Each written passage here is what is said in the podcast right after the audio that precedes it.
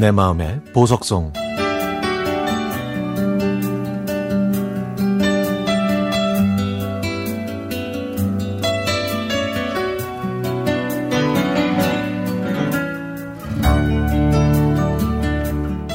8월 29일은 제가 결혼한 지 33년 만에 다시 엄마와 살게 된 지 두 달이 되는 날입니다.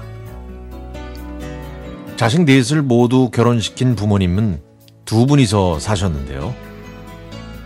그러다가 아버지가 파킨슨 병에 걸려서 고생하셨죠.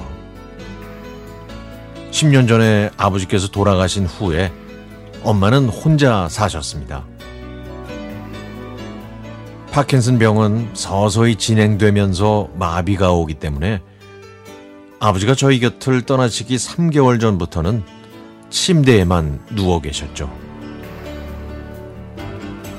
아버지는 눈을 감으시기 전에 갑자기 다른 병 때문에 중환자실에 들어가셨다가 다시 일반 병실로 옮겨지셨는데요. 그때 엄마 혼자서 아버지를 간병하셨습니다. 엄마는 제가 다니는 직장과 병원이 멀어서 평일에는 오지 말라고 하셨는데요. 그래서 저는 금요일 저녁에 퇴근하고 일반 병실에 계신 아버지를 뵐 수 있었죠.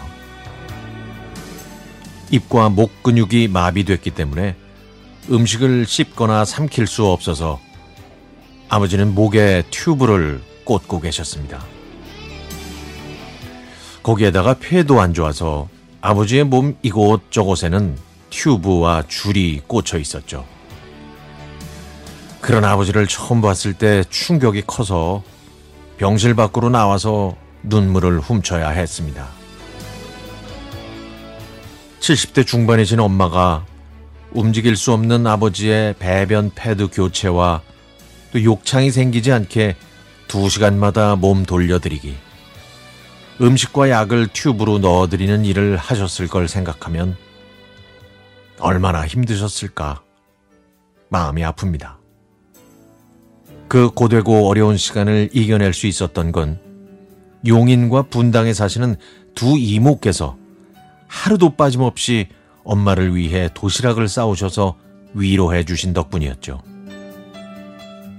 엄마도 병원이 있는 사당동까지 매일 오신 이모들 덕에 견디셨다고 누누이 말씀하셨고요. 10년이 지난 지금도 두 이모의 정성과 사랑에 머리 숙여 감사의 인사를 드립니다. 퇴원하고 집에서 계시다가 돌아가신 아버지를 간병하시느라 척추 협착증까지 생긴 엄마는 S자로 휘인 허리 때문에 제대로 걷는 것조차 힘들어 하셨지만 자식들한테만큼은 신세를 절대 안 지겠다고 혼자 지내셨지만 그동안 많이 힘드셨나 봅니다. 아이고, 이제 안 되겠다. 너희 집으로 들어가자. 라고 하시면서 맏딸인 저와 함께 사시기로 결정하셨죠. 엄마와 딸과 다시 살게 된 건 두 이모한테는 마음이 놓이는 소식이었나 봅니다. 이모님들은 저희 집에 와보신다고 했고 이것저것 맛있는 것도 보내주시면서 여전한 우애를 자랑하고 계십니다. 오랜 직장 생활 때문에 살림도 못하고 깔끔하지도 못한 저는 환갑을 앞둔 쉰 아홉에 엄마한테 혼나면서 살림 다시 배우게 생겼습니다. 그래도 꾸중을 들어도 좋으니까 엄마가 오래오래 저를 혼내주셨으면 좋겠습니다.